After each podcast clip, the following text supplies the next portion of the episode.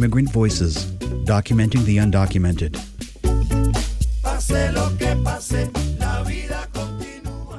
Hi, my name is Julio, and I am an immigrant and still undocumented to this day, even though I've been in the country for 28 years now.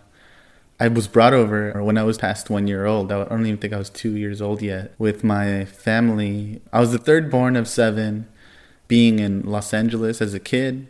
We were like pretty poor. There was a lot of like standing on each other's shoulders to take fruit from trees and like hose baths.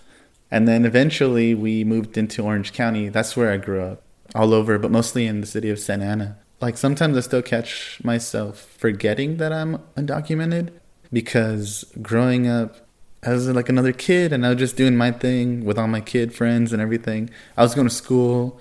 You know, I thought that a lot of the reason that my family didn't go on vacations and stuff was because of how poor we were. I didn't realize that it had to do anything with the fact that there was a lot of risk in going around. The first time that I can remember it was like our fifth grade like trip. We're gonna go to San Diego to SeaWorld and my mom was worried, but she's like, You're gonna go to school, it's probably gonna be okay. Like that was kind of the first time I was like, something's up. But when it really like hit me was when I was 15, because I was like just really excited to be able to get my driver's license, to get my permit, to be able to drive, because my friends are all talking about it, and I was just I was excited for that. Like I grew up in California, I was excited like to go cruising and things, and I just remember like kind of asking about it, and my mom's like, "We'll figure it out." And then I got to the point where like people were telling me I couldn't do it. Then I found out why exactly. I was upset.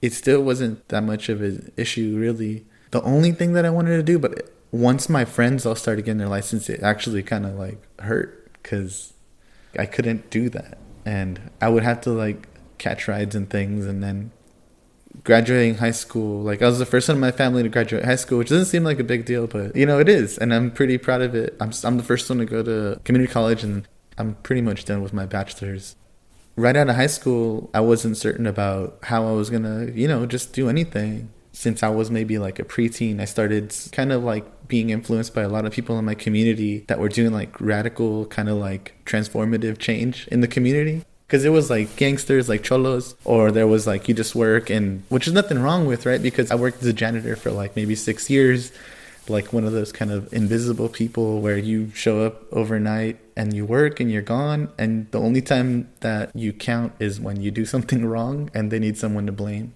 From being with my friends that were pretty like radically engaged in stuff i would i would constantly put myself in positions that luckily nothing happened.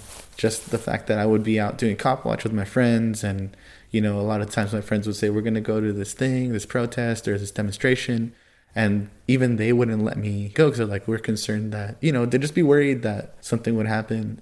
Even still now i still show up to things. One thing i'm proud of being undocumented because i feel like it's made me really resilient. It's just everything that's happened. I've had to find other ways to keep living and to get what i need and get what i want. I, I do it in my music. I do it in my art if I can do my part for justice and you know equality and equity even just in the smallest ways, I feel like I'm grateful for the life I've had. It's been really hard, but I'm glad because it seems like people don't care about each other. But having been uh, still kind of going through the, this place where I almost have to keep my eyes wide open all the time you know, and just realizing there's other people that are like me that have similar experiences. They were just afraid for our lives on a daily basis for an arbitrary reason, you know? Just somebody saying, like, hey, not until you have your papers, which really bums me out. I'm not ready to stop doing the stuff I'm doing. I wanted to share it too because one thing I know is that if we don't put ourselves out there, we disappear. I know that I'm not the only one that grew up the way I did, where I thought I was just like any other kid until it came to like coming into obstacles where I realize like something's different and it's not because of me. It it makes me want to do something more for everyone else. And knowing what it's like to be kind of like kept out of a lot of places because of fear, basically losing your life. I don't know what it would be like to go back to Mexico because I haven't been since I left. I would love to go. I would love to just go and see and smell it and I don't know, eat the food there. Anytime that people are like, this place reminds me of Mexico, I'm like, which part? Because that's the closest I've gotten so far. So hopefully one day I'll be able to go back and forth and anywhere else I'd like to without this being an issue. But I don't know. I think that's it. Gonna keep going. I'm gonna keep doing my stuff and hopefully things can change for everyone. Immigrant Voices is a Flowbow production recorded in Arcata, California. Find more episodes wherever you listen to podcasts. Thank you.